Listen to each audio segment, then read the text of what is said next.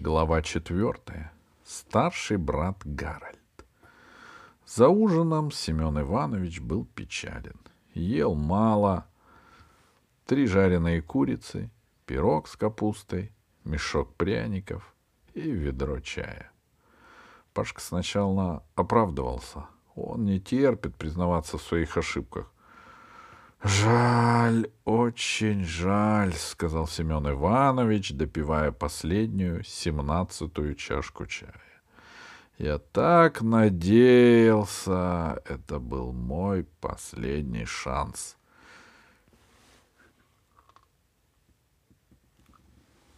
«Еще не все потеряно», — сказал Пашка. «Я постараюсь оправдать ваше доверие. Буду, будем считать, что произошло случайно. Больше этого не повторится.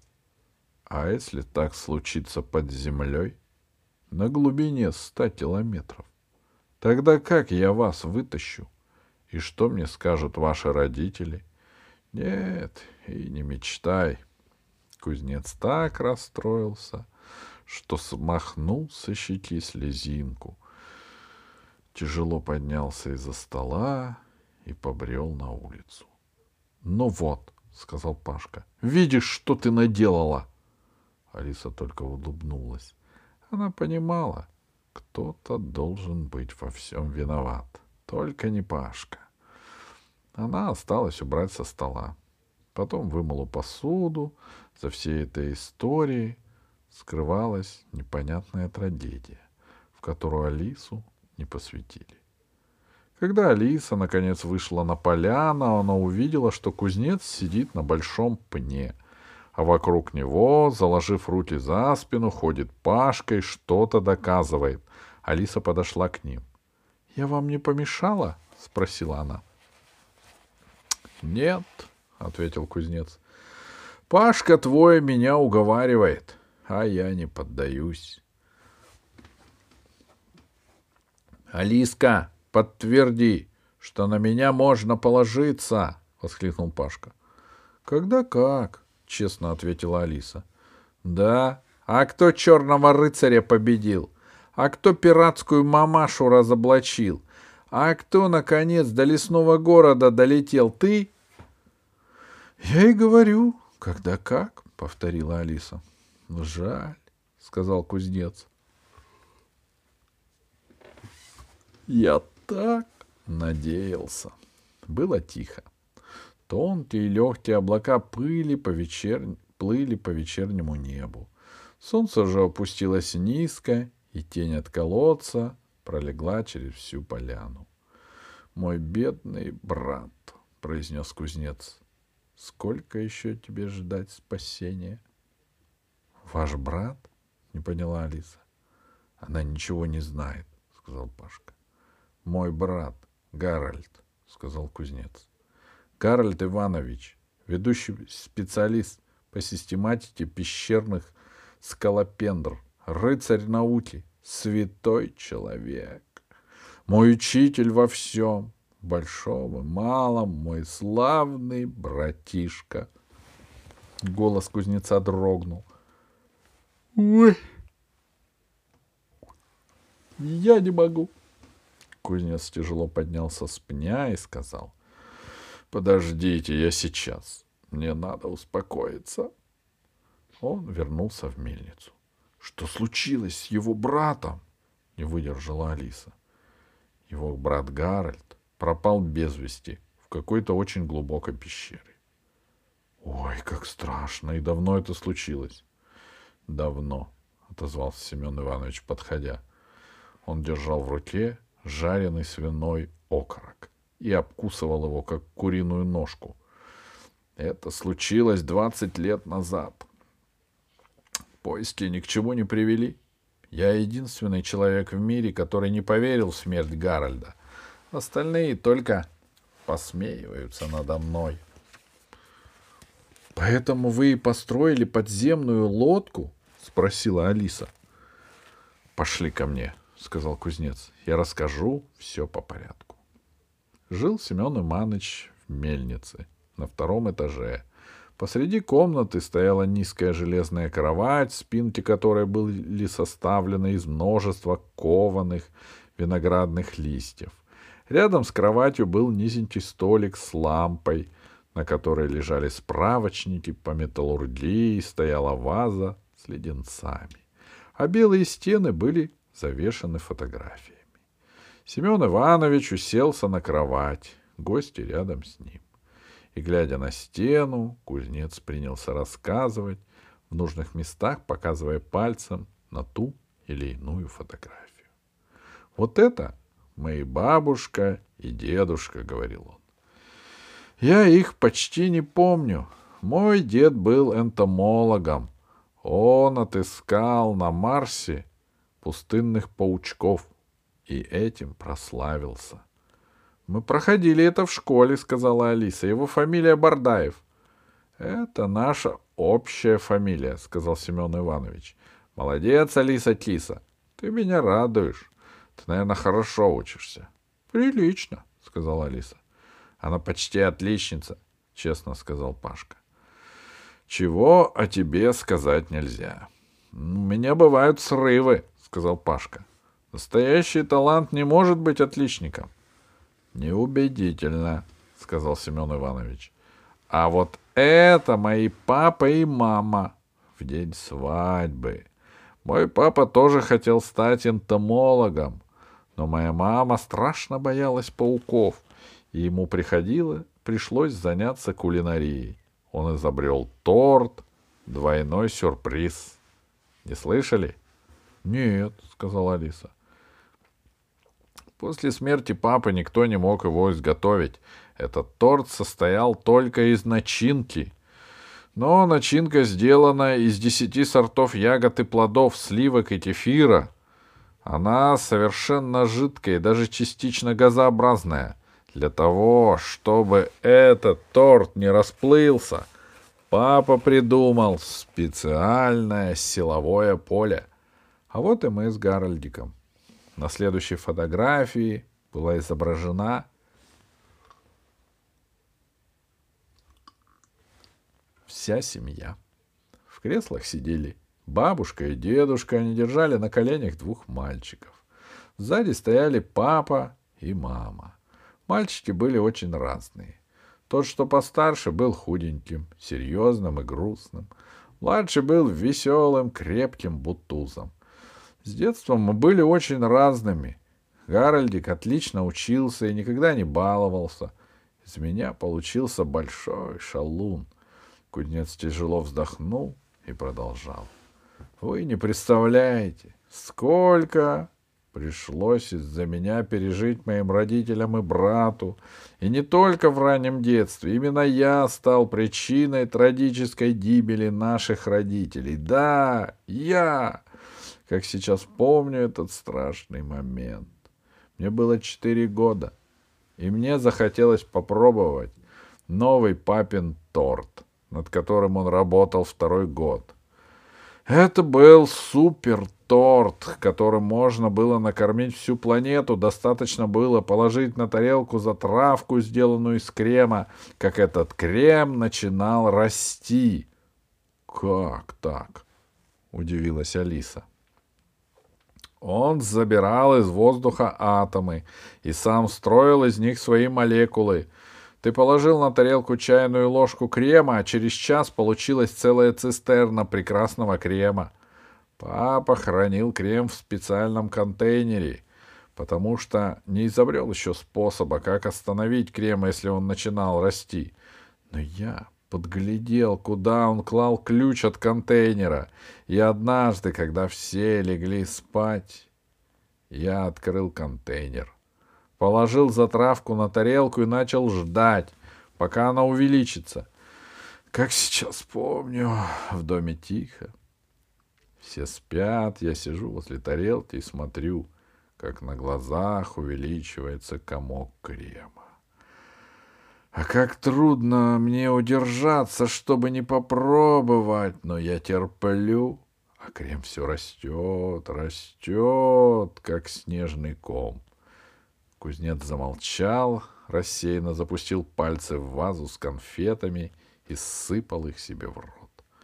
Проглотил, не заметив, что они были в фантиках, и продолжил.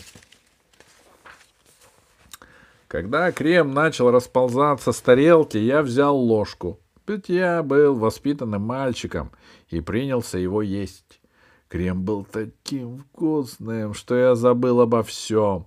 Помню только, как мне пришлось отступить, когда крем сполз со стола. Помню, как я ел его на улице, а он выползал из окон и расплывался по газону. Помню какой-то крик, шум. Мои родители утонули в креме стараясь остановить его. Но Гарольдика не успели выбросить в окошко. Я не сразу узнал, что стал сиротой, потому что меня увезли в больницу и с трудом спасли. Беда была не только в том, что я слел, съел слишком много крема. Беда была в том, что он и во мне продолжал расти. Лучшие медики и химика мира не спасли несколько, не спали несколько суток пока не придумали способ остановить крем. К тому времени, говорят, он затопил мой родной город Тинишму. Меня спасли, но на всю жизнь я остался калекой. Калекой? Как мне объяснили доктора, мой организм для того, чтобы спасти себя, перестроился и научился переваривать пищу в сто раз быстрее, чем нормальный. Вы, вы видели, какой я обжора? Это не распущенность, это безнадежная болезнь. Мой брат Гарольдик, который после смерти родителей стал меня воспитывать, возил меня ко всем врачам-диетологам. Я проводил месяцы в санаториях, но кончилось все печально. Меня приходилось выписывать, потому что я пожирал все, что лежало вокруг. Я воровал пищу с соседних столиках, грабил кухни и склады. А от того, что я так много и быстро ел, во мне бушевала энергия. В двадцать лет я уже был чемпионом мира по толканию ядра. Только ядро у меня было в десять раз тяжелее, чем у остальных. Иначе со мной никто не мог соревноваться. А с соревнований по поднятию штанги меня выгнали. Кузнец показал на фотографию молодого атлета, который держал одной рукой штангу весом килограммов в пятьсот. Только представьте себе эту трагедию, продолжал кузнец. Всю жизнь Гарольд мечтал пойти по дороге нашего дедушки и открыть новый вид пещерной скалопендры. Он так любил порядок, тишину, систематику — а ему достался я. Вместо библиотек он посещал мою школу и выслушивал жалобы учителей на мое поведение. Он не выносил обжорства и вынужден был кормить меня с утра до вечера. Он ценил тишину, а я всегда ее нарушал.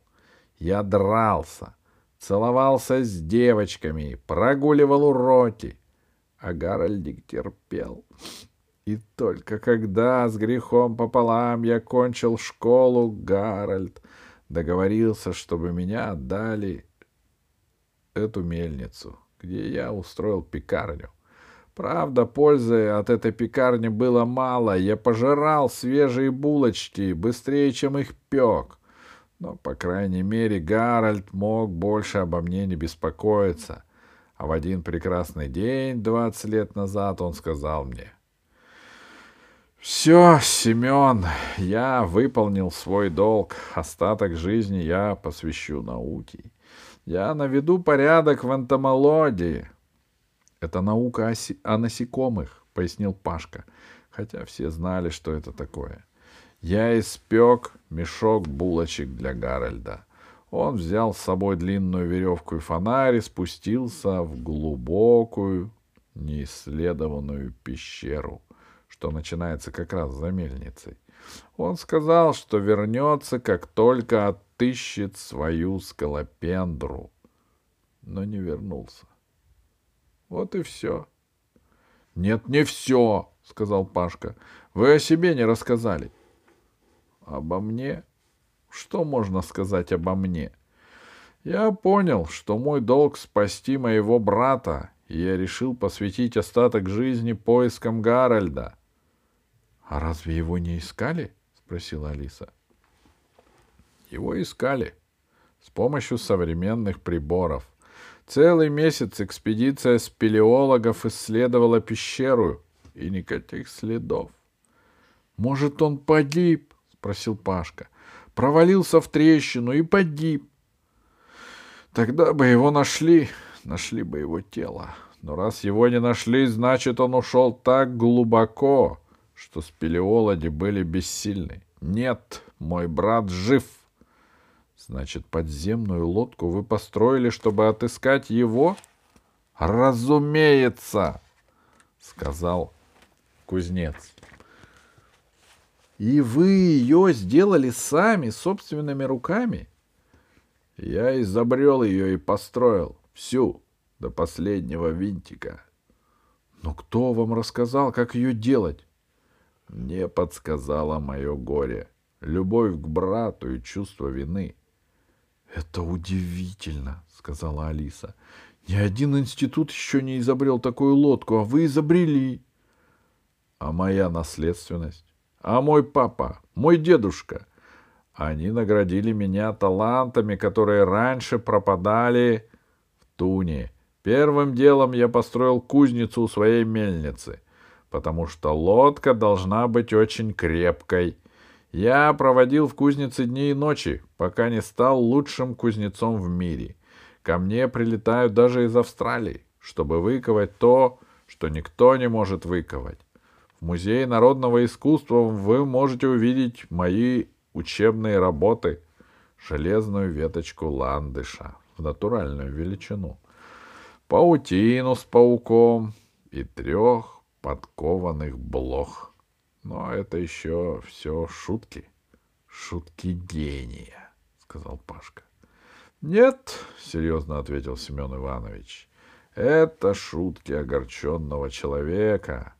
Это лишь первый шаг к спасению Гарольда.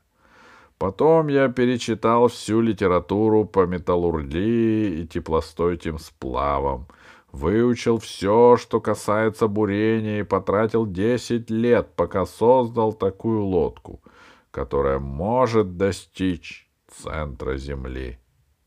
И тут случилось новое горе. — Какое? — спросила Алиса. — Я вырос. — Выросли? — Да. Я несколько растолстел. Я много работал, я махал молотом с утра до вечера, но мой организм все время требовал пищи, и я сам не заметил, как немного располнел. Изготовление внешнего корпуса потребовало двух лет упорного труда, и когда лодка была готова, и я захотел ее испытать, оказалось, что влезть в люк я не могу. Я готов был себя убить. — Надо было сесть на диету, — сказал Пашка. — Не говори глупостей, Павел, — ответил кузнец. — Я не только сел на диету. Я целый день не ел, потерял сознание от голода, но похудел только на один килограмм. А если во мне лишних сто двадцать? — А сколько не лишних? — спросил Пашка. — Триста сорок. — ответил кузнец. Наступила тишина.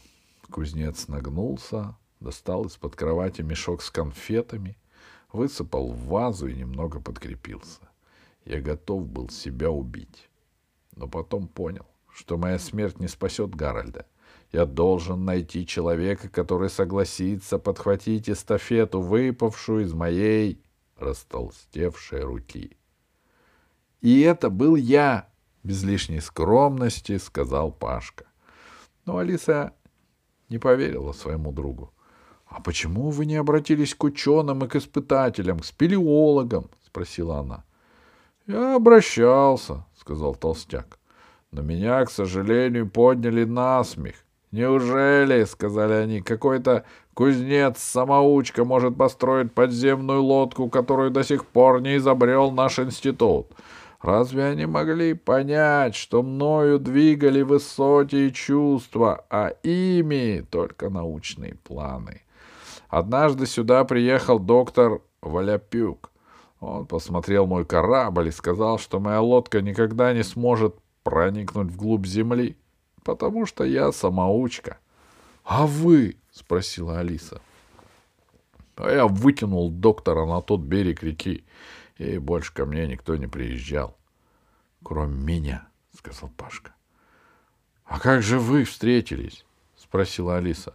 — Мы встретились в Музее народных талантов, — сказал Пашка. Мне так понравилась кованая паутина, что я решил научиться кузнечному делу. Ты же меня знаешь. Алиса кивнула. Она знала, какой Пашка увлекающийся человек. Я сюда прилетел, и мы подружились. Пашка — хороший парень, — сказал кузнец. Но одного я его под землю не отпущу. Надежности в нем мало. Я ему так и сказал. Найдешь солидного спутника, бери корабль. Отправляйся к центру Земли. Вот я и привез сюда Алису. Ты хитрец, сказала Алиса, а сам сделал вид, что все произошло случайно. Но теперь я сомневаюсь, сказал кузнец. Ведь путешествие не шуточное. А сегодня Пашка чуть вас не утопил. Больше этого не повторится. Под землей меня не будет. Нет, не возьму такой грех на душу. Алиса, ну скажи, взмолился Пашка, скажи, что ты будешь за мной следить. За тобой нелегко следить. Ну ты подумай о брате Семена Ивановича. Он уже много лет сидит под землей. Он мечтает увидеть солнце. Он ждет спасения. Неужели в тебе нет сердца? Пашка может уговорить даже чугунную тумбу, а Алису уговорить легче, с ее-то любовью к приключениям. — Ну как мы его найдем? — спросила Алиса. И Пашка вздохнул с облегчением. Если она спрашивает, значит, уже колеблется. Ведь прошло двадцать лет, — сказал кузнец. Алиса подумала, что двадцать лет никто под землей не проживет. И, видно, Семен Иванович угадал ее мысли, потому что сказал. Гарольдик жив. Я получил от него записку в прошлом году. Кузнец расстегнул рубашку, вытащил висевший на груди золотой медальон, раскрыл его, достал изнутри свернутую в трубочкой золотой листочек расправил его на столе. «Смотрите», — сказал он, — «это я нашел у моей двери в прошлом году». На листочке чем-то острым были выдавлены маленькие буквы. «У меня все в порядке. Вынужден задержаться. Нашел три вида неизвестных науке насекомых. Надеюсь, ты ведешь себя достойно?» Гарольд прошлом году? — спросила Алиса. — А это значит, что он находится где-то там, — кузнец показал под ноги, — и не может вырваться. Видите? Он написал «вынужден задержаться». — Значит, под землей есть жизнь, — сказал Пашка, — и мы стоим на пороге открытия.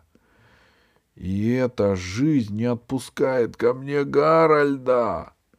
И кузнец не выдержал. Он зарыдал. Страшно было смотреть, как рыдает.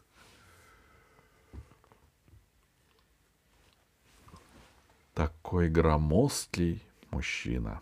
Алиса поняла, что обязательно отправится вглубь земли, чтобы воссоединить Семена с братом Гарольдом. — А долго надо будет путешествовать? — спросила она. — День-два, не больше, радостно откликнулся Пашка. Лодка ведь быстроходная. Пашка прав, сказал сквозь слезы Семен. Ведь не в раскаленном же центре земли запрятан мой брат.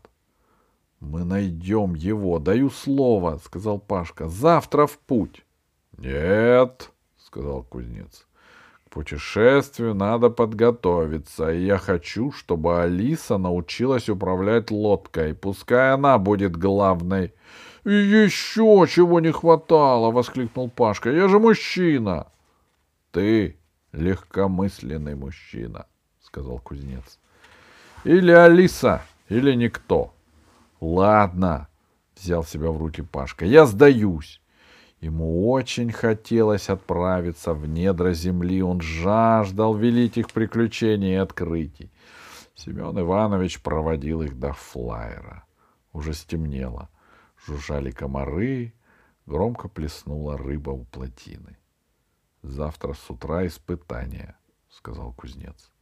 Он поднял руку, прощаясь со своими юными друзьями, и побрел к мельнице, чтобы чего-нибудь перекусить.